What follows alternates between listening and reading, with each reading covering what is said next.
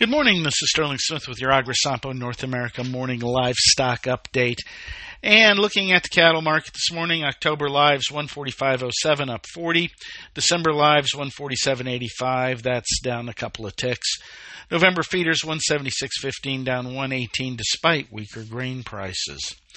Uh, looking at market internals, seeing uh, dressed values two twenty-eight to two thirty-three. Uh, in the north, one forty-five, one forty-four to one forty-eight. In the south, we saw a little bit of small trade at one forty-five. Uh, prices, cattle are still being offered one fifty in the north and one forty-five in the south, but takers are few and far between. Cutouts easing back again. We're uh, two forty-seven oh six on choice. That's down ninety-eight. Select two, nineteen twenty-two, down two dollars and sixty-nine cents. And slaughter was one hundred twenty-eight thousand. In the pork market this morning, uh, October lean hogs ninety-two twenty-five, up one forty-five. December at seventy-seven fifty-seven, that's up one oh eight after seeing a little bit of an oversold bounce.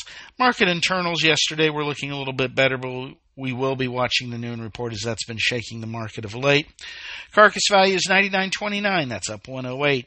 Bellies one twenty-seven oh two, up eight twenty-four.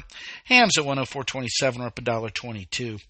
Cash ninety-two ninety-nine, that was up only twenty-two cents, so more or less steady.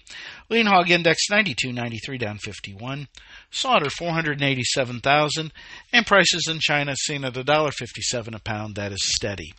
This is Sterling Smith from Omaha, Nebraska, wishing everybody a great day.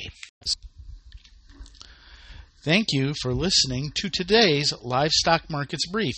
For additional information, visit agrisompo dot com and find us under Resources in the Daily Marketing Commodities tab. Have questions?